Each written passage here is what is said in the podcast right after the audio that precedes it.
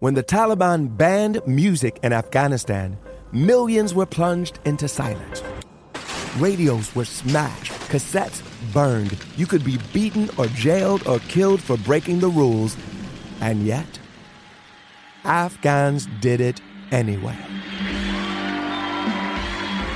This is the story of how a group of people brought music back to Afghanistan by creating their own version of American Idol. The danger they endured. They said my head should be cut off. The joy they brought to the nation.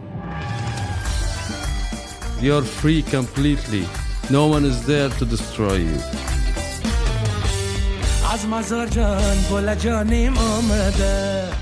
I'm John Legend.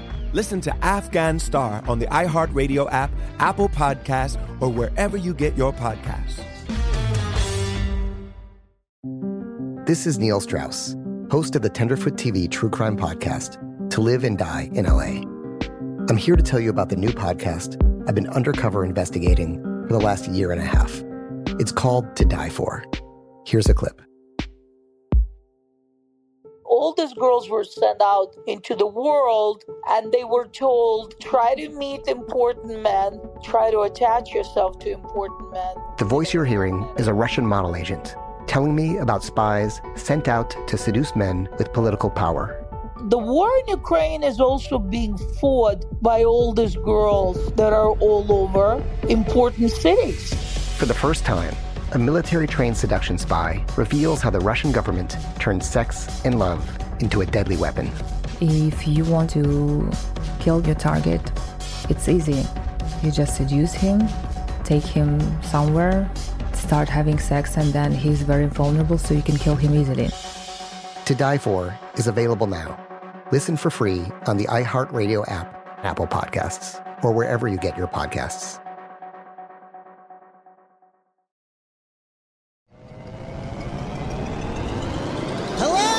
Acclaimed comics writer and notorious Scott Summers hater, Rosie Knight. Well, hello, Emmy winning podcaster and totally unbiased Targaryen royal supporter, Jason Concepcion. Rosie, somehow the X Ray Vision podcast has returned. It feels so good.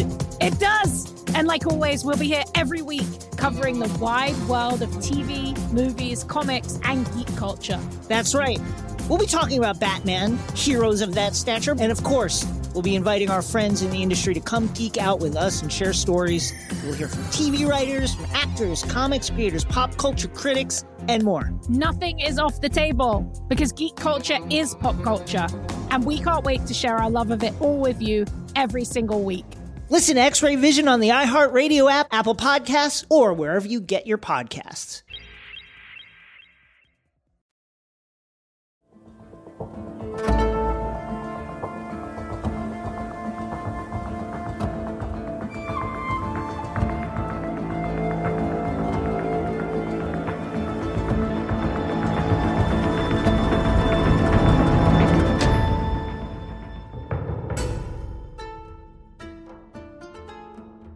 Oh, hi, hello, welcome. This is Let's Talk About Myths, baby. And I'm your host, that woman who could talk about the ancient world in literally any and every form. Live. And that is particularly true in today's episode. I spoke with author and truly lovely human being, Elodie Harper, about her new book, The House with the Golden Door.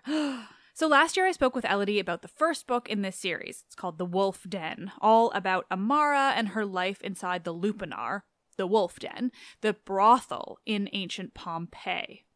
And now I'm speaking with Elodie about the sequel, The House with the Golden Door. We talk about the book, but we also talk about just ancient Pompeii and life in the ancient world, particularly writing about enslaved people in the ancient world.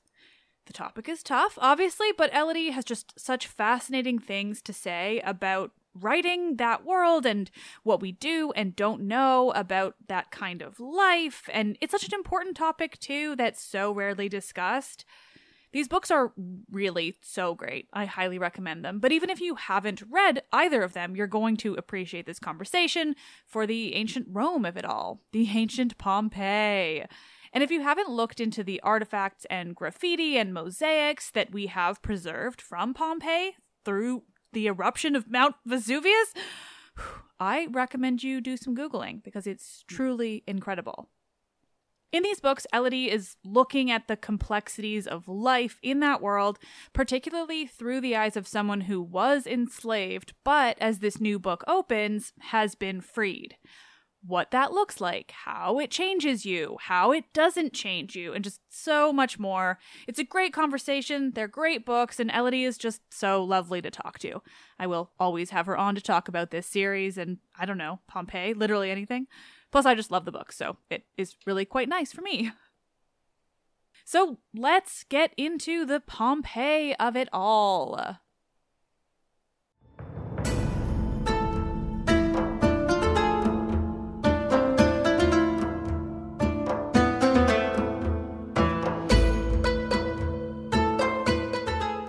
Conversations, Life Outside the Wolf Den, Ancient Pompeii and the House with the Golden Door, with Elodie Harper.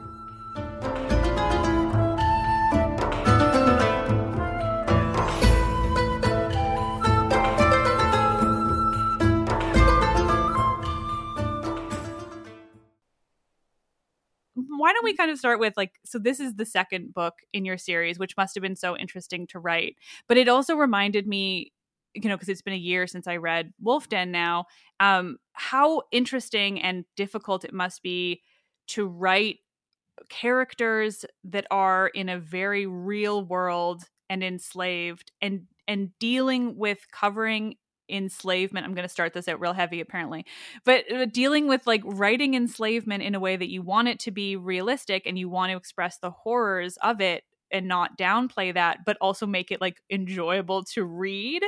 So i'm so curious like kind of how how you go about dealing with that in your own head even. That's such an interesting question honestly. Um and yeah and that actually did preoccupy me in, in writing it. So i guess you know the starting point in many ways is i just feel passionate about the representation of enslaved people from the ancient world because i think that while we're all very aware of the horrors of slavery, there's a tendency to think, oh, well, it was a long time ago, so it wasn't as bad. You know, people are enslaved in all the myths. It's no big deal in the myths. You know, it's kind of just an accepted fact of life. And it's very rarely told from the enslaved person's point of view. And I think that's that's the crucial um, point. And so, you know, kind of reading about the lives of enslaved people um, in the ancient world, specifically the ancient Roman world, um, you know, there's some great books on this, like Robert Knapp's Invisible Romans. It's all about trying to go to sources that weren't written um, about enslaved people by elite male writers, which is where most of our information comes from. But you know, kind of reading between the lines as to how they might have felt about their own lives. So I did find the research very fascinating, um, and you've got this whole preoccupation with family, basically, um, in like the epigraphs that people left if they were enslaved or if they'd been freed. There's like a much greater preoccupation with with uh, relationships. And i think this kind of feeds into the fact that um, when you're owned by somebody else your relationships are so unstable. Um, you know the only legally recognized relationship between an enslaved person and someone else was with their owner so, your wife, your children, your parents, none of these relationships had any legal status, which meant that you could all be ripped apart at, at any time. And of course, that's horrifying. But it's also interesting to me and kind of a testament to the human spirit and human dignity that people just put so much passion and dedication into overcoming this and that these relationships were important to them um, and that they went to great lengths to protect one another, to be together. I found that very moving and inspiring, actually.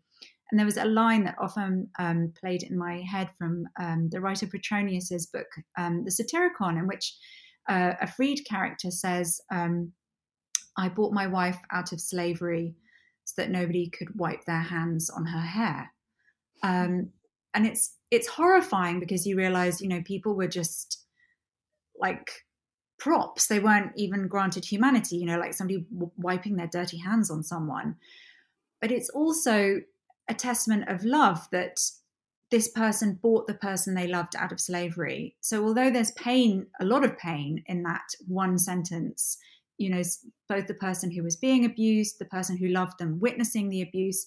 There's also a lot of defiance in that miniature story in that sentence of you know rescuing the person that you love the pride that you felt in, in rescuing the person that you love. So i guess that's how i approached it was that yes the conditions that people lived in were horrendous but actually in writing about people's lives from that period you're trying to return to them the humanity that they were themselves expressing and fighting for.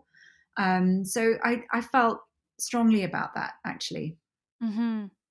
Well, and I think it is so important, like you were saying at the beginning too, just the the idea of representation in that way, and and it, we don't talk about it enough. It just becomes a sort of like, yes, you know, ancient Greece and Rome, and certainly like sort of everywhere in the Mediterranean had slavery, but I do think it often gets left out or just sort of glossed over as just yeah a fact of the time versus something that eh, completely, you know, ruled so many people's lives and dictated every single thing about their world. Exactly. And there's a difference between sort of passing anachronistic judgments on that world for the fact that they had slavery because obviously unlike later forms of enslavement you know there was no kind of mass emancipation movement. There was no sort of philosophical um, emancipation movement. So people didn't have access to that, um, you know, way of thinking. But that doesn't mean that people were okay with it or that they enjoyed being enslaved or that it was okay. It, you can look at the past without applying anachronistic judgments of, well, they should have known better or this, that, and the other.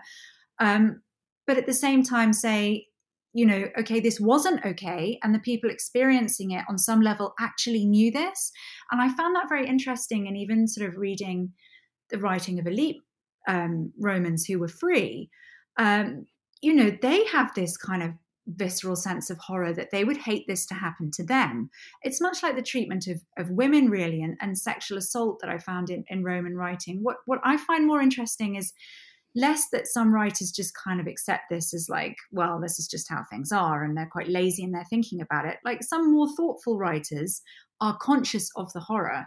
You know, they're just pleased it's not happening to them. Um, so I thought that was really interesting when I when I read ancient texts, actually.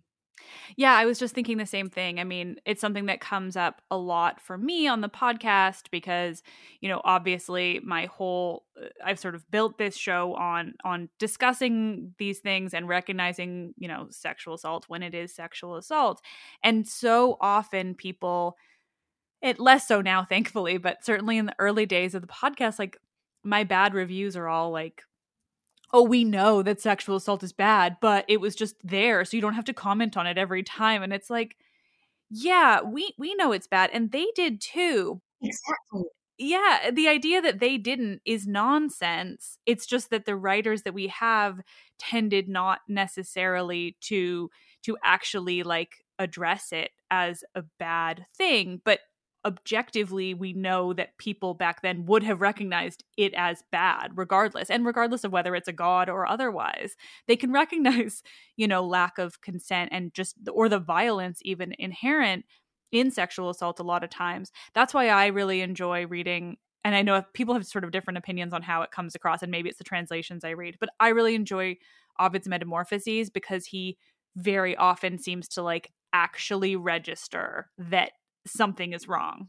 I so agree with you about Ovid, and I nearly mentioned him with hmm. this this this whole issue of, of, sexual assault. I think he's a really key writer on this because sometimes it is titillating, and he's doing it for you know to, to make it sound sexy or whatever. But there is this great sense of unease, like his knowledge that this isn't nice, that this isn't enjoyable for the other person.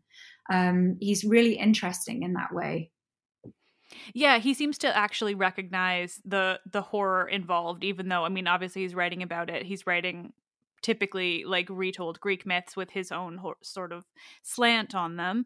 And but he's like the only source we really have that that actually describes these events as horrific instead of just like a statement of something that happened and I I really appreciate specifically Metamorphoses for that because I mean I, I haven't read a, a, ton of his other except for some of the Ars Amatoria, which is something else entirely. Uh, but yeah, it's it's so interesting to to have that reference point of like, okay, well at least we know somebody was at least willing to write about it and certainly so many people saw it that way. I'm sure most women also recognized it. You know we just don't don't necessarily have it surviving today but that doesn't mean that that they didn't feel it. So yeah i think i think what you're doing by writing writing enslaved people in this way because i think it's also really complex too. You know amara is like not not perfect. She has is dealing with so much herself and dealing with like also being free and living in that world and how that affects her comparatively to to when she was enslaved which also leads me to i'm so fascinated by the intricacies of being free but not being free that that are like examined in this book so like yeah what what were you thinking about that like how much is it based in research i'm imagining most of it I mean, really anything about that. so yeah, I mean, I, I think the status of, of freed men and women is really fascinating because we think of like manumission, oh yay, they're free. And of course the sort of really fundamental aspect, um, they are free. So they, they have they regain bodily integrity and they regain some social status you know a significant amount of social status by that by that happening and you know control over their own destiny to a much larger extent. However there were all these kind of contractual and um, kind of traditional obligations that you as a freed person would then have to the person who freed you. So as as a woman you might have sexual obligations to the man that freed you if, if he did so for romantic um, reasons. You know, if you were a freed man, um, you know, working in the business, um, you would have to, you know, still do a certain amount of work for your previous owner. Um, you couldn't just go off and set up business on your own necessarily at all. Um, you know, you you you'd still retain some kind of financial dependence on them or some financial obligations towards them. All kinds of kind of social and and other obligations. So there's in that sense you're not free. You're also inhabiting this kind of liminal state where you're neither fully free, like a freeborn person or somebody who's never been enslaved, um, nor are you enslaved. So it's a really interesting world. Um, and it's interesting that freed people very rarely sort of seem to have married free people. Um, they married other freed people. Mm. Um, and you know, there's kind of debate as to why that would be. But I also found like the laws on intimacy really fascinating from that time and kind of horrifying as well. So, um, if you were enslaved and then you were freed, your partner, um, if they were still enslaved, you know, would belong to somebody else. That's why you'd need to free them. And then your children that were born while you were both enslaved, they would belong to somebody else. So you'd need to free them. And if you were a free woman who had a relationship with an enslaved man, you know, there were all kinds of complications there as well that you could, you know, lose your status as, as a free woman. So these really kind of punitive um, laws that were in place. Of course, if you're a free man, you could sleep with literally anyone. Um, but, um, but yeah, so there were all these kind of nuances and hierarchies and as you say you could be freed but not really free yeah eh, it's i mean i guess i just had never thought about it that much because that was one of the things that kind of hit me most reading this was like wow it it I mean, it doesn't suck as much, obviously. It's not as horrific, but at the same time, like, it doesn't change your life as much as you would hope and imagine the idea of being freed would just change your life completely.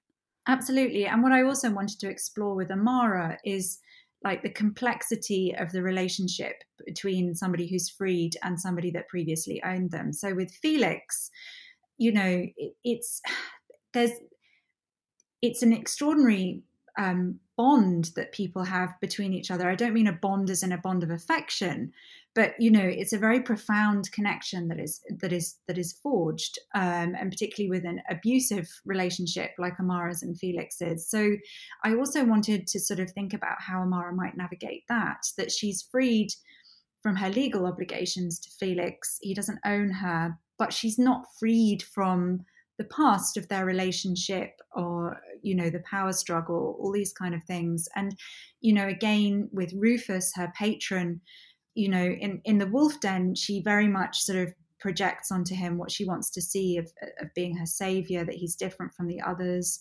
um, it feels like love because she wants so desperately what he has to offer. But then when she gets to know him more as a person and when she has a bit more status, how does he respond to that? You know, does he really enjoy that aspect of her gaining more power?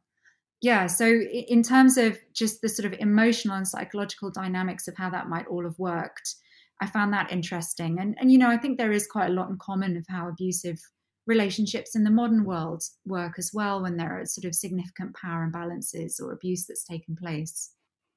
Yeah, I, I think the you know the relationship between Felix and Victoria is such a perfect example of that, and the way people often just can't get out of abusive relationships, not yes. for lack of really wanting to, but just you know for so many psychological reasons. Uh, and just yeah the way that that can really affect people and you know in in a way that's like not always a happy ending absolutely yeah. And you know and then other people like uh, britannica you know some people are able to have zero kind of connection and and and bonds. And so she was actually my favorite character to write. I love britannica. Um, and she's quite different from from many of the other characters in what her goals, her priorities, her sense of herself is. So I wanted to explore that too, because there were also lots of enslaved people whose you know main feeling was was was hatred and resentment and defiance too. Um, you know who who simply hated the people who owned them, um, mm-hmm. and you know people were murdered by their slaves. Um, and you know enslaved people took revenge and they were defiant and they tried to escape and you know so it we, we sometimes i think as well can slip into quite a romanticized view of enslavement because some enslaved people did form very close bonds and you know emotional or even romantic attachments to the people who owned them um, but many didn't as well. Yeah being able to look at the intricacies of all the different you know possible relationships and outcomes is is so interesting. I I absolutely loved Britannica and I'm very excited um for the the gladiator aspect.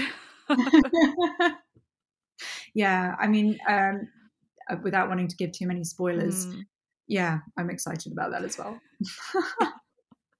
yeah, I can only imagine. Yeah, I um it's just it's so interesting and I think because I don't spend much of my time really ever thinking about Rome, I'm really drawn into this just because Pompeii is so fascinating because we have so much evidence that we wouldn't otherwise have. And so you get this like this ability to have so much I don't want to say daily life, but I guess just like the the most utter normality that we would otherwise never know about because no one ever wrote it down. No one's like documenting the graffiti that's around their town and then having that work survive, you know, 2000 years. It, we just got I don't want to say got so lucky because the people of Pompeii did not get lucky. But like, you know, looking back, like it's just so incredible the the stuff that we do have from them just because of the the not so lucky volcano. Yeah, I'd agree, and that's why it's so fun to write about that that place, you know, and just yeah, it's extraordinary the stuff that survives. You know, the, the the wheel ruts in the road where you can see where the carts have worn grooves. You know, you can even see how the doors opened, you know, that these sort of wooden doors that, that went right across the shop fronts because you've got the sliding grooves in the stone um, yeah, as you say, the graffiti, I find the graffiti wonderful as well because you hear the voices there. When I was saying earlier about not hearing enslaved voices, well, the is different. You know, that's that's where you hear these voices. And one of my favorite sort of contrasting pairs of graffiti. So in the Wolf Den, um, I picked on a, a, piece of graffiti in Pompeii that's that's quite horrifying, which is um, "Take hold of your slave girl whenever you want. It's your right to use her," which is just awful um, and very kind of descriptive of what life was like if you're an, an enslaved woman. You know, you had literally no agency whatsoever. so that's kind of something we kind of know about. But my favorite piece of graffiti in all of, of um, Pompeii is actually written by a slave girl who describes herself as a slave girl called Methe, um, you know, the, the, slave girl of um, Cominia, um, who, you know, she talks about her love of Chrestus and that she prays for Venus to look after them both and smile on their love and, and let them be happy. And it's such a sort of sweet and touching and romantic piece of graffiti that is completely at odds with the stuff that's written about enslaved people that this is how she expressed herself this is what she had to say was about her love for another person um, and it also shows she was literate um, you know that she had something intelligent to write it's yeah it's I, I, really enjoy that aspect of the graffiti. And if it weren't for Pompeii, you know, we'd never have these messages. And yeah, and all this the other stuff that I put into the books of like the mosaics, the paintings. You know, you can go to the museum and see all these incredibly beautiful artifacts as well. I've still never been to Pompeii. I'm so mad about it. you need to go. No. Yeah. It, well, and what you were saying too about just even calling out to the gods and things is always something that interests me obviously uh and and i i think that that's another kind of daily life thing that that is sometimes lost because of just time and the things that do get preserved and then we do have it in pompeii and so that's sort of leads to the other thing that i was really interesting about this book is just the way you broke it up through time based on the celebrations and things and so I'm curious kind of what your reasoning was for that or I mean I would I lean towards just like oh wanting to talk about all the different like celebrations and things that take place. So yeah, what what were you thinking there? Well, to be honest, that was part of it as well, just because they're so much fun to write about and reimagine. And also, I wanted to sort of show the passage of time in a way that was that felt rooted in in the ancient world. And you know, I probably, if anything, toned back on the religious aspect because it is quite alien for us. And by you know, if you overstuff it, it can be um, it can be too much. It can sort of bog the narrative down too much with explanation. But I feel like the festivals is something that we can kind of get a handle on and, and a way way in as to just how their how much their lives were influenced by sort of thoughts about the gods and the seasons um, and you know the unpredictability of life uh, and you know very different attitudes so you know probably my favorite festival that I write about is one called the Lemuria, um, which is in May, which is, you know, to appease the dark spirits, um, people who've been murdered or unburied, or, you know, the angry spirits who might come back to haunt the living. And, you know, Ovid has a very detailed description of this festival in his, his fasti of, you know, the whole household getting together and making a huge amount of noise to sort of scare the spirits away at midnight and the sort of leader of the household doing this um, kind of recital and throwing the black beans over his shoulder that the spirits will will then take. They'll be distracted. They'll take the beans. And just the whole idea of like whole streets in pompeii in the dark at midnight performing this ritual i just found it very evocative um, and i wanted to write about it. And it takes place at quite a sort of pivotal moment for amara when she's I don't want to give too many spoilers away, but she's embarking on um, a relationship that could threaten a lot of things about her life, but it's also a way of her. The way I wanted to write that relationship, it's not a kind of straightforward romantic relationship. This is also about two people with very limited choices, um, their desire for freedom, not just their desire for each other, and their desire to make a connection that is theirs. Um, so it's as much about wanting to belong, wanting to have family, as it is a kind of romance, if you like. You know, which, as a, you know, from what we were talking about before, that sort of enslaved people and freed people had far fewer choices about who they could have as their family.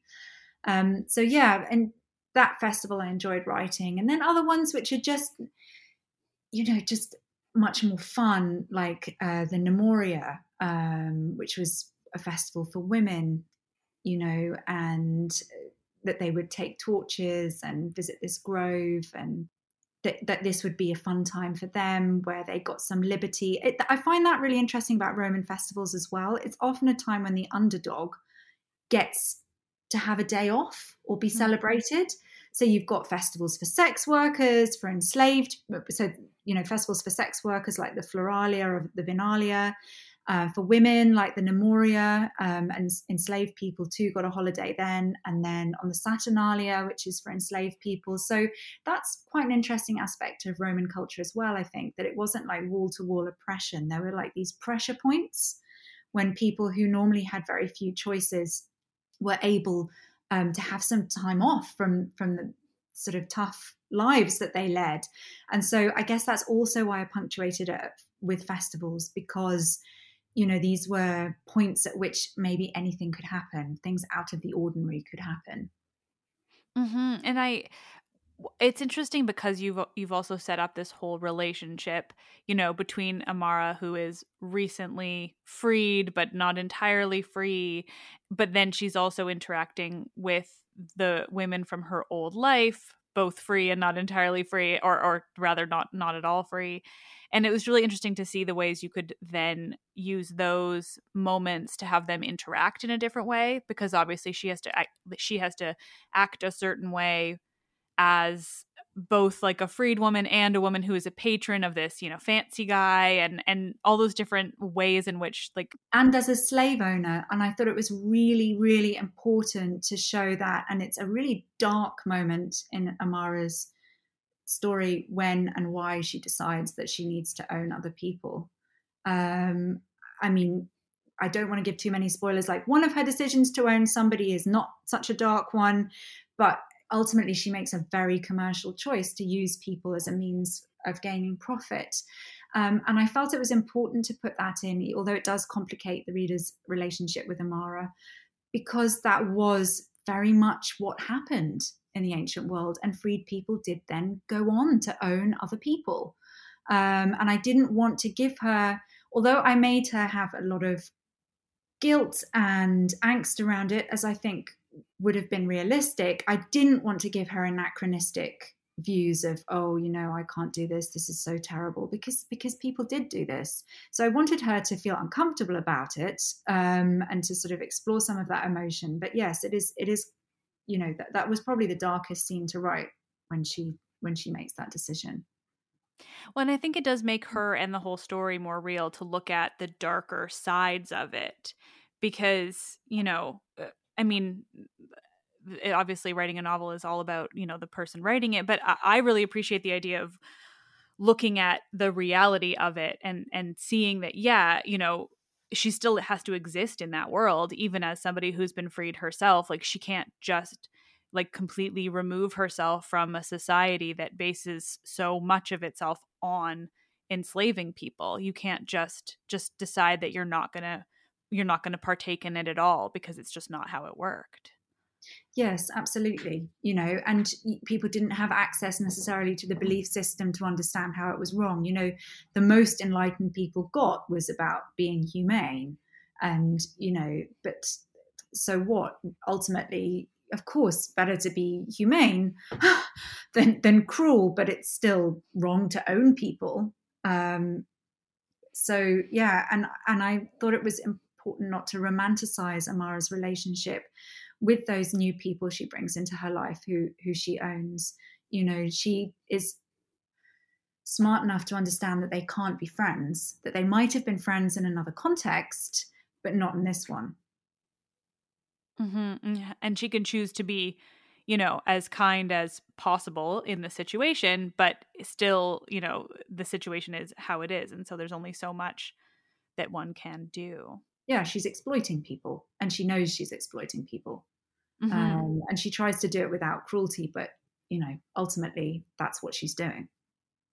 It's almost more interesting just to to have her be so aware of it too without yeah i don't know it, it, it's just generally yeah it's fascinating to think about the the ancient world and just how normal it was to own people and the context too because you know it was typically like due to war mm. or like or just poverty and all those different reasons why people would end up enslaved it is is sort of fascinating in itself and i think it it also it provides a lot of the sort of the the reasoning for why people didn't have the ability to just look at it and say no it's 100% wrong to own people you know because it was just such a normal thing and it was based in these things that they could see the why it was like well we had no money we had to sell you or or like exactly. your city got taken and burned and so yeah it just this is the way it was bad luck basically mm. I, I think that's a really interesting and quite different aspect to ancient slavery to say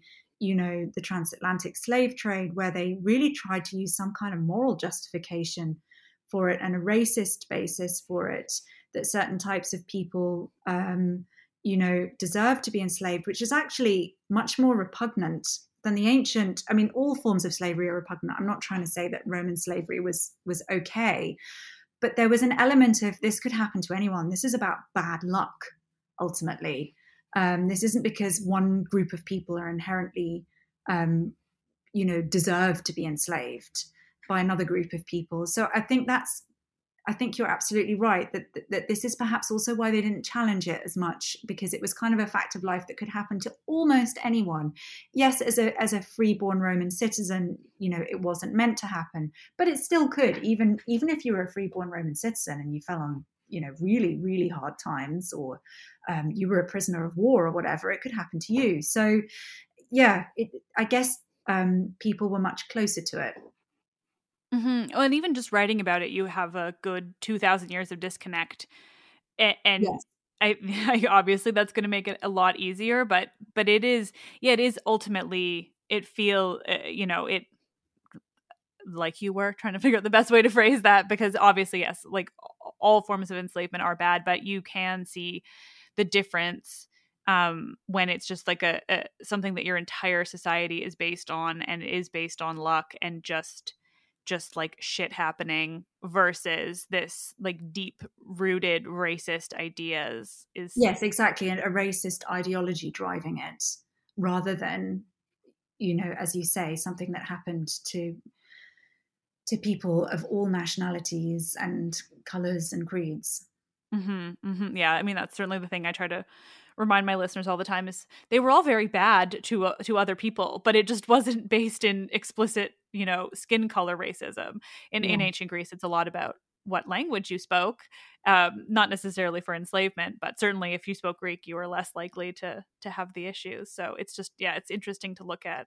It's almost more like xenophobia than racism. Mm-hmm. So it's a kind of uh, prejudice against people because of where they're from, rather than kind of who they are type thing. Mm-hmm. Yeah, just so different from the world we live in now. You know, yeah, it's just it's an interesting thing to look back on, and I think important to to point out that. I mean, I think a lot of people romanticize Greece and Rome, but Rome for different reasons. I think more so the the war aspect, the which gets a little bit different type of romanticization. But but Greece, it's like you know, I think it's often forgot entirely that they also worked on entirely like on an enslaved cult as an enslaved culture and and just this the, these darker aspects of them that I think often get forgotten in favor of the pretty sparkling marble buildings and everything. Yeah, and you know, and that's part of it too. And and it, it's that's why I really enjoyed writing. I, I did enjoy getting out of the the absolute darkness of the brothel. I can't lie. Like I could not have set a whole trilogy in the Lupanar. I I, I really um felt passionate about writing that book and you know i hope there's a lot of hope and inspiration in it as well but it was quite a dark place to be writing a book. Um, so there's a lot more of the kind of sparkling buildings and the lightness and the parties and the artwork um, in this book particularly the interlude uh, at pliny's place in misenum. Um, so we get to see that side of roman life but i did always want to be tied to who whose eyes you're seeing it through you know through a woman's eyes through enslaved people's eyes or you know at most through freed people's lives. So you know amara's got a foot in both camps in this book. Um, enslavement because of her past and also because of the people she loves and the, the free world because of her new status as a freed woman and also the people whose patronage she needs to attract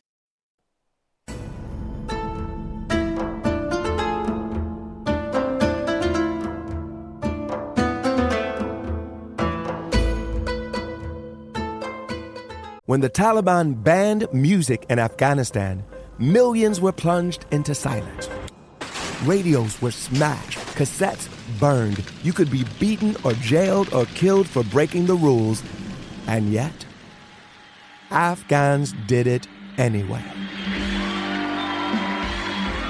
This is the story of how a group of people brought music back to Afghanistan by creating their own version of American Idol the danger they endured. They said, My head should be cut off. The joy they brought to the nation. You're free completely. No one is there to destroy you.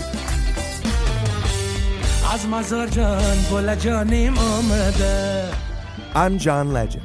Listen to Afghan Star on the iHeartRadio app, Apple Podcast, or wherever you get your podcasts. This is Neil Strauss, host of the Tenderfoot TV True Crime Podcast, To Live and Die in LA. I'm here to tell you about the new podcast I've been undercover investigating for the last year and a half. It's called To Die For. Here's a clip. all these girls were sent out into the world and they were told try to meet important men try to attach yourself to important men The voice you're hearing is a Russian model agent telling me about spies sent out to seduce men with political power. the war in ukraine is also being fought by all these girls that are all over important cities For the first time, a military trained seduction spy reveals how the Russian government turned sex and love into a deadly weapon. If you want to kill your target, it's easy. You just seduce him, take him somewhere, start having sex, and then he's very vulnerable, so you can kill him easily. To Die For is available now. Listen for free on the iHeartRadio app, Apple Podcasts, or wherever you get your podcasts.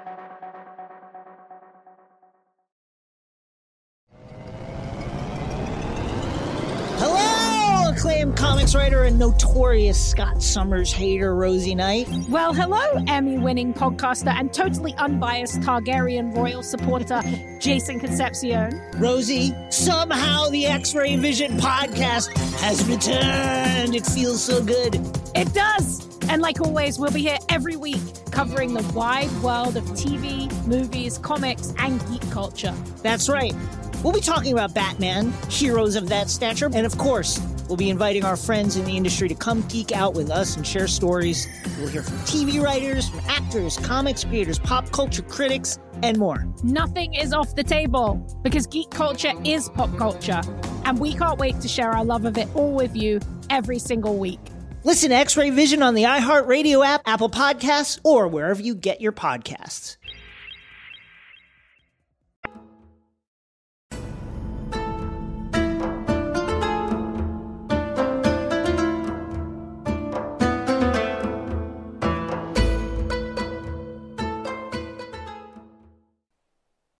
Actually one of my favorite characters to write, uh, Julia Felix, is is a real person from Pompeii, and it was interesting to write a woman like that. So she was a very powerful businesswoman in the town. She was illegitimate. Um, she was clearly a force to be reckoned with. You know, it's one of the only uh, public roads that got closed off for a private building is is, is hers.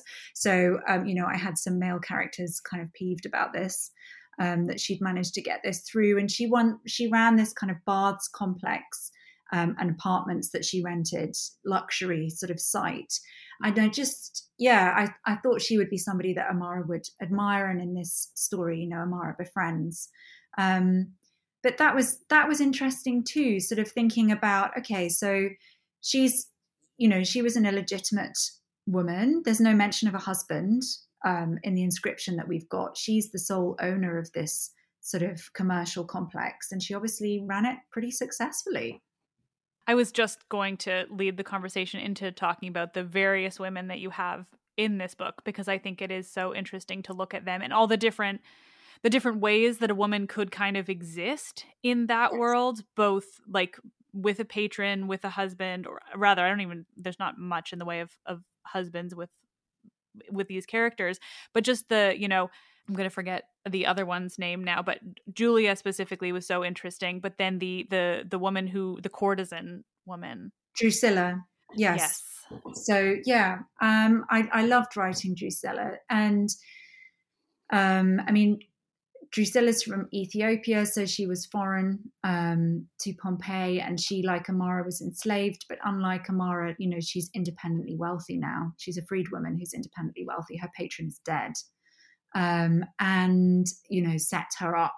So yeah, I, she's because with courtesans, you know, there is this kind of hierarchy of the ones who have managed to very rare. I mean, the Drusillas were, were pretty unusual, who've managed to amass some wealth that they do actually have more power to pick and choose who their lovers are, who their patrons are. It's not that they would just like pick some guy who wasn't rich, um, you know, so they're still guided by that, but I guess slightly more in common with modern relationship dynamics and in, in many ways, kind of Drusilla, um, the courtesan who's, you know, independently um, wealthy, and Julia Felix, the businesswoman, have the most freedom of, of any of the women in the book. Um, you know, because I did want to reflect that, I mean, ancient Roman women had more freedom in many ways than ancient uh, women from ancient Greece. Um, you know, they were much more out and about. They were much more involved in business. They could eat with men. You know, a dinner party would have women and men.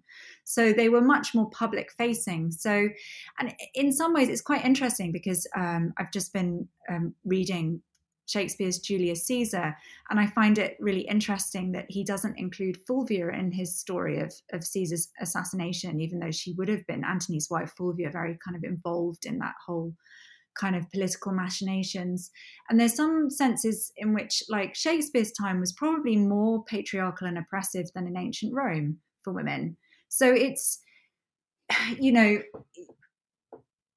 it's it's quite because we think of time being so linear and obviously you know our progress now today in the 21st century for women is is infinitely superior to the ancient romans but it doesn't mean the progress for women has has been like oh every century it just got better and better and better. You know there, there there's stuff in the ancient rome actually that i think is almost more identifiable than many later periods in terms of how it was for women.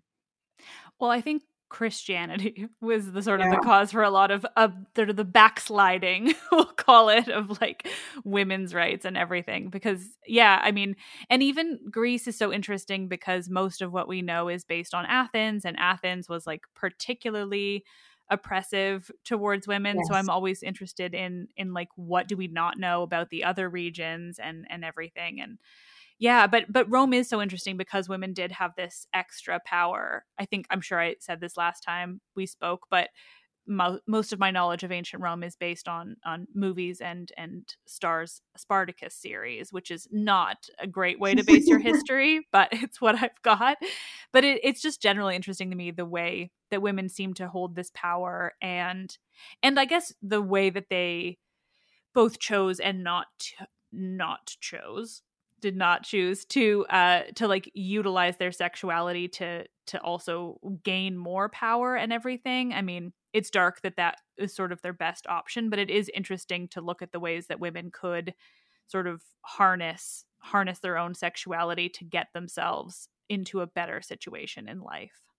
I mean that's definitely one of the sort of major roots for women from that period. And it was you know, for every success story, there would have been so many, many hundreds of, of women who died in poverty who tried that route, you know, whose ability to earn lasted such a brief period and you know they didn't get that stability. But it but it was a route and some women did manage it. And um, i actually find it quite interesting uh, I, I really like the playwright terence and he writes quite sympathetically or at least ambiguously about courtesans you know this notion that they have to be very manipulative they have to be very ruthless because if you were a nice sweetie pie you're not going to make the money and then you're going to be poor and you're going to die poor and young whereas what you need is to just get the cash that you can so that was I mean, Amara remains, and I found it quite interesting. Some people who've read the book who were like, "Oh, she's not so likable. She's so obsessed with money,"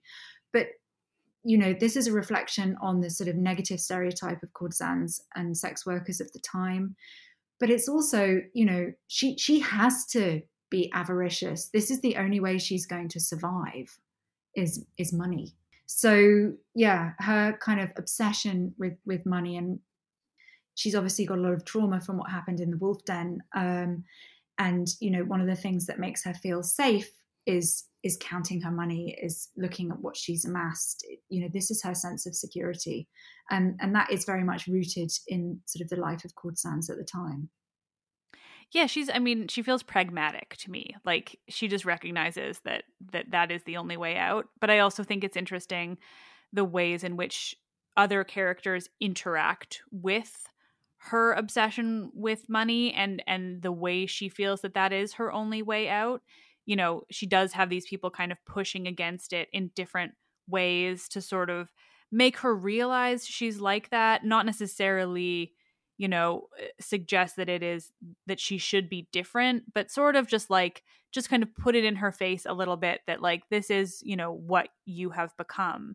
At the same time i mean it seems valid to to become that way once you found the one thing that got you out of such a life to to just hold on to it for dear life and also one of the sort of main characters in this book is dido even though she's dead and i know some people might be slightly surprised by some of the risks and decisions that amara takes in this book but really she takes them in the context of grief um, you know she is driven by grief in this book. It's it's a huge motivator for her in this sort of highly risky relationship that she she goes she undertakes is because she's lost the person she loved best. And so I think this is also the reason why she clings to other other things like money or other relationships to give her that sense of stability and love that she had through Dido because she she lost her best friend under really traumatic circumstances and that felt important to me as well actually that I do find sometimes when you you read trilogies or or you know books in a series, a character dies in one book and then like it's like they didn't exist when you read the second book, or they're referred to maybe once or twice. I mean, I, Amara is constantly thinking about Dido um, and reflecting on her and missing her and behaving. You know, some of some of the decisions she makes in Golden Door, I don't think she would have made if if uh, Dido had lived um, you know, would she have felt the need to form a close romantic connection with with a man um, if she'd had her best friend? You know, maybe not. Who knows? Um, it's so that was something that I was kind of looking at as as well. The relationships that people made in the ancient world, I think. You know, particularly when they'd been enslaved, a lot of the times their kind of found family was more important than anything else. Yeah, I, I mean, it it certainly makes sense. You would kind of develop the most intense of connections with the people who are experiencing the same thing for you, and then when your life is full of trauma, you know, being having to hold on to to that moment as well, and just sort of build your life around making up for it, or or just sort of existing around that kind of trauma. I, I um I was really, of course, because I'm mythology person. Um, but I just love the the opening of sort of the reminder of Dido, uh, with the the wall painting, and the choice of of Diana and Actaeon as the sort of. I, I was sort of trying to picture what how it would be, and I'm curious what were your thoughts around choosing that myth. So the Diana and Actaeon myth is really, um, for me, that represents Amara and Felix. Mm. Um, because it's what he says to her in the wolf den that when he saw her in, in, the slave market, he thought of Diana because she's naked, which is what you see as a sign of vulnerability. But I mean, obviously, Felix doesn't describe it in this detail, but you know, he says, you know, you looked as if you would would would tear apart any man who dared to see you naked. Because in the myth of Actaeon, you know, the goddess Diana, Actaeon sees her naked um, bathing, and so she turns him into a stag, and he's torn apart by his own hounds. So Felix, Felix recognizes in Amara this sort of really violent desire for vengeance and to assert herself and uh, to be powerful. And at the end of the Wolf Den, she sends him as a Saturnalia gift, you know, a statuette of of Diana, um, which is kind of her, you know, I don't want to swear, but up yours type thing that she's yes, her fuck you moment. You know, she's she's now now she's a freed woman. Um, so, uh, you know, she's closer to being Diana. So, although it's a homage to Dido by painting Diana as Dido on the walls of the garden, um, overseeing kind of the vengeance against Actaeon, you know, this is kind of a reminder of who Amara really is and what she what she wants. But it was also based on very real frescoes from gardens in Pompeii. So it's based on um, a couple of, you know, there's the, the House of the Beast Hunt and the House of the Ceii, who've got these, you know, extraordinary, particularly the, the Casa dei Ceii, you know, extraordinary hunting scenes, quite violent hunting scenes across a garden. So that was how I visualized it, was both kind of the relevance of the myth to Amara and Felix, but also, you know, some of the scenes that you actually see in Pompeii of these extraordinary kind of wild animal hunts on the wall of the gardens.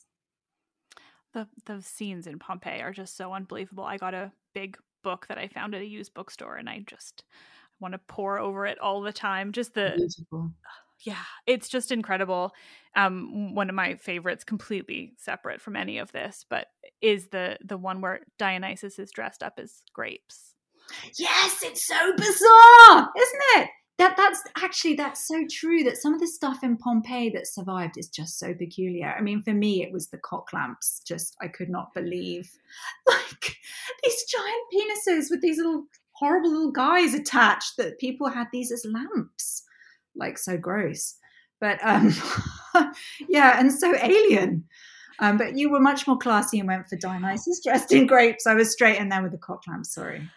no, I mean you're the the ancient world generally the obsession with just penises on everything yeah. is amazing to me. I was discussing the Great Dionysia uh, with a guest recently, and and it's really i mean satyr plays specifically but even just like the whole the opening procession that they would do to introduce the big you know the, the tragedy festival that now we think we look back at these greek tragedies as these you know masterpieces of art and they are but they existed at a festival that was just like people waving dicks on sticks all around town. Like a hen party but worse. Yeah.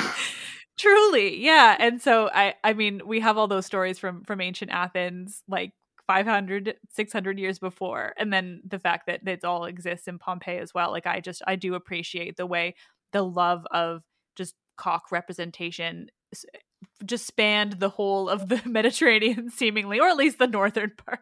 Yeah there's definitely a, a big penis obsession going on. And actually um yeah and and a lot of this sexual art as well. And there's been that discovery uh, quite recently in pompeii of that chariot uh, well, it's actually just outside of Pompeii, a big villa. And that's got these medallions of like quite violent sexual scenes going on. Um, and I put that in the book as well. I had it, we, we don't really know what that chariot was for. It might have been for religious festivals, it might have been for high class weddings. Uh, it would have been, you know, pretty extraordinary, impressive sort of scarlet chariot. But um, I, I included it in the House of the Golden Door as, as a prop that's used for the floralia because of these sort of very sexualized um, medallions. So, yeah, I found it, you know, the thing is, we don't know really how a lot of these things were used for sure. Um, obviously, there are much greater experts than me who've made, you know, great sort of guesses as to what it could be. But I just thought, well, why not? Why not have it in the floralia? It's not impossible. But I think that's what fiction is so good for. And I, I'm sort of similar in the book that I may or may not ever finish, but of just trying to like I, I have such a long list of little references, little like tiny things I have found over the years that I want to put in different places as just yes. like odes. Yeah, to like to everything we do and don't know, but the things we have, whether we know what they mean or not. But and, and I mean it mythology is so similar of just fragmentary pieces of you know one person wrote this like really bizarre completely different take on on somebody and then like 15 other people have written the st- the straightforward myth and then you got to wonder who this one person off in the distance is coming up with something totally seemingly nonsensical but like we don't know. It could it could be something we're just totally missing out on and yeah so uh, I appreciate the use of like whatever little thing you would come across to be able to pluck it into your story is so satisfying. yeah, I love all that. I mean, I had to ditch a ton of stuff as well because in the end, you, so, you know, like quite a lot of things that we know about Roman daily life, I didn't necessarily put it all in, like, because it, it can slow it down and then it's like you're explaining explaining daily life so much so i did take some liberties and just like cut stuff out too but yeah i wanted to put enough in there that people get a real sense of the time and place and the strangeness of it the way that it's quite alien yeah. Was there anything you had to cut that you're particularly sad to have missed out on, or generally anything that you want to share that you love but had to cut? Um, gosh, that's actually probably gonna have to have a real think about that. So, I guess, I guess just kind of stuff around the objects. Um, there was nothing, there was nothing sort of massive or like loads of detail.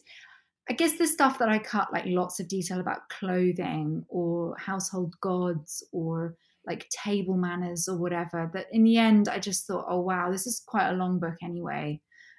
Let's just have them eat, um, you know, without like endless descriptions of foot washing or whatever. Um, yeah, so there's nothing that I sort of cut out that I just thought, oh, you know, I'm really gutted that I left that out. It's quite a long book.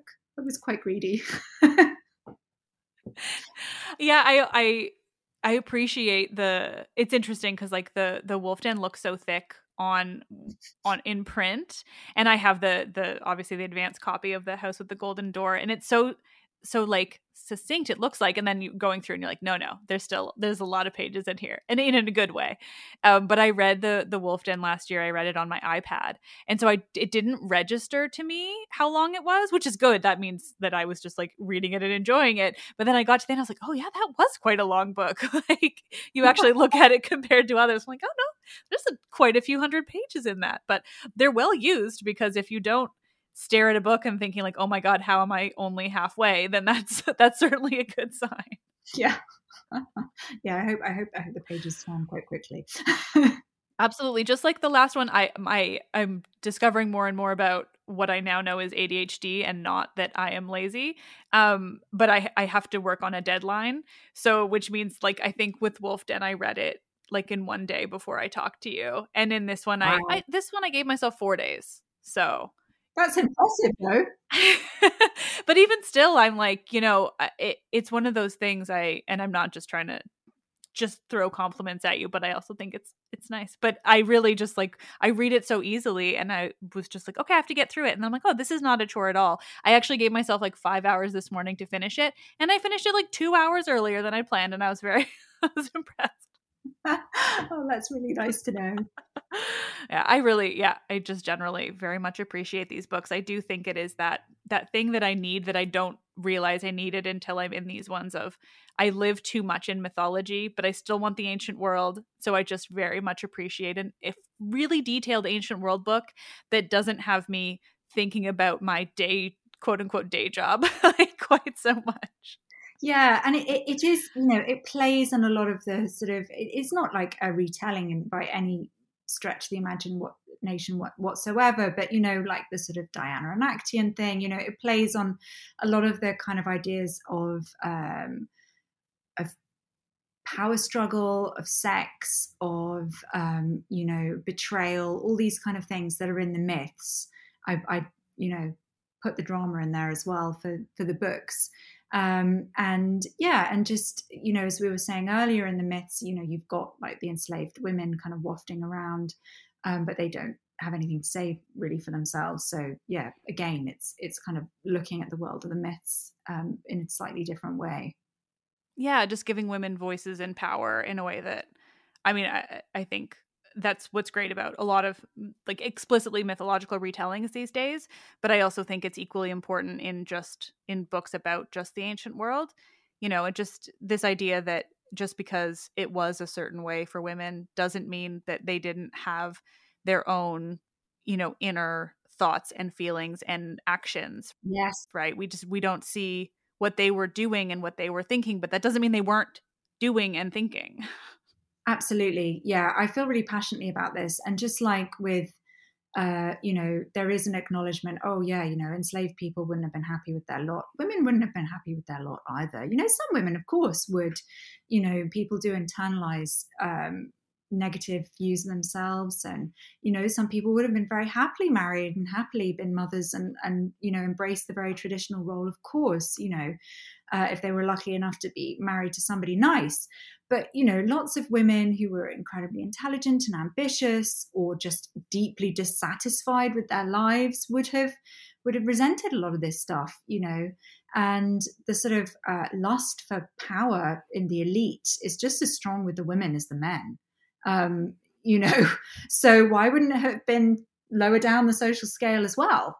Um, and that's something that I find quite heartening with some of the evidence in Pompeii when like Terentius Neo and his wife, they were, uh, I think, bakers, but like the fresco of them is very famous. They're kind of painted as equals, you know, holding the tools. Of, she's like holding like uh, implements of literacy, and they look like a team, you know. Um, so you feel like, oh, and yeah, and women like Julia Felix, you know, successful businesswomen as well. So I guess um, where the Wolf Den really did look at just how crappy it could be for women.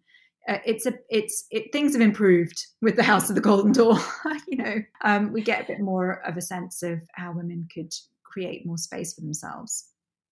Yeah, yeah, I think it's just so important to to look at those stories and and and real you know quote unquote real like by that i just mean history not mythology um, yeah. but yeah you know real people in that world navigating that stuff because as much as a lot of angry men typically on the internet want you to believe that it was just that it's the way it was and so we don't need to look back critically on it like that's utter nonsense and and i think i mean it's it's why i have my podcast so i'm thrilled when i get to talk to other people who see that same issue of you know I think it is so important to look back at at these women and and what they were doing and and how they were. Yeah taking up space is such a good phrase that you just used to describe what they were doing just making up making space for themselves. Um because i mean it, it's obviously just as applicable today. We don't we, we don't live in a in a equal society for men and women. And and so you know looking at looking at how women have have tried to make their place you know 2000 years ago yeah is is so important as well and just interesting and like a nice thing to read well thank you uh, well i mean honestly this has been so much fun i love that you're you were good to go on just making it a conversation and oh yeah absolutely always always happy to chat with you it's really cool it, I feel the same. It's this has just been so fascinating. Thank you so much. I really I just enjoy reading your books and I enjoy talking to you. So thank you for coming back on the show honestly, Liv, it is such a joy to come on the show. I love the podcast. I love chatting to you. Thank you for having me. Thank you. It, it means a lot as well that people uh, continue to want to come back and chat with me and just kind of hang out and talk about ancient stuff. So thank you.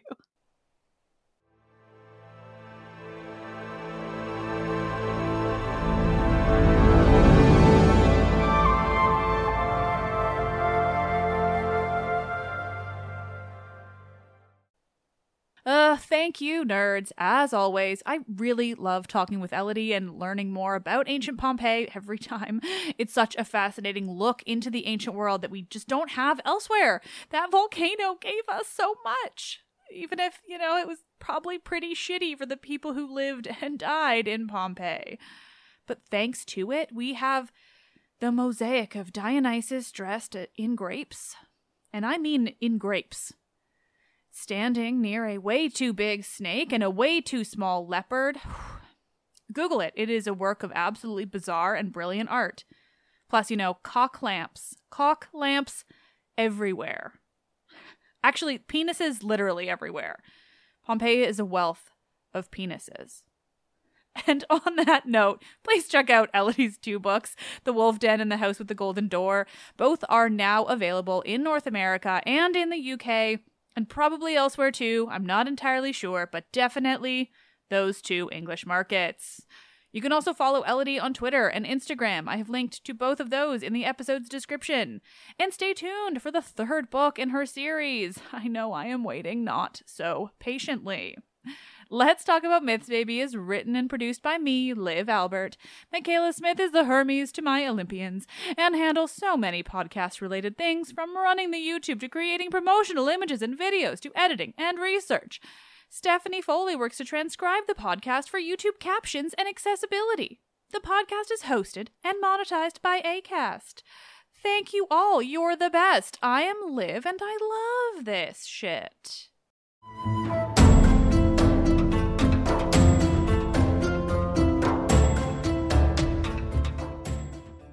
When the Taliban banned music in Afghanistan, millions were plunged into silence. Radios were smashed, cassettes burned. You could be beaten or jailed or killed for breaking the rules. And yet, Afghans did it anyway. This is the story of how a group of people brought music back to Afghanistan by creating their own version of American Idol the danger they endured. They said my head should be cut off. The joy they brought to the nation. You're free completely. No one is there to destroy you.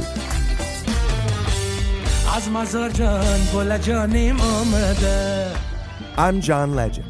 Listen to Afghan Star on the iHeartRadio app, Apple Podcasts, or wherever you get your podcasts. This is Neil Strauss, host of the Tenderfoot TV True Crime Podcast, To Live and Die in LA. I'm here to tell you about the new podcast I've been undercover investigating for the last year and a half. It's called To Die For. Here's a clip. all these girls were sent out into the world and they were told try to meet important men try to attach yourself to important men The voice you're hearing is a Russian model agent telling me about spies sent out to seduce men with political power. the war in ukraine is also being fought by all these girls that are all over important cities For the first time, a military trained seduction spy reveals how the Russian government turned sex and love into a deadly weapon. If you want to kill your target, it's easy. You just seduce him, take him somewhere, start having sex, and then he's very vulnerable, so you can kill him easily. To Die For is available now. Listen for free on the iHeartRadio app, Apple Podcasts, or wherever you get your podcasts.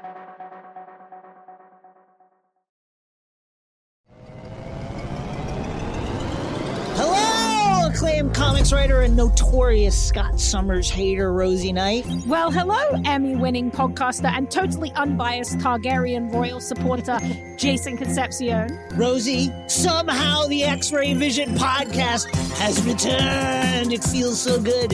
It does! And like always, we'll be here every week covering the wide world of TV, movies, comics, and geek culture. That's right.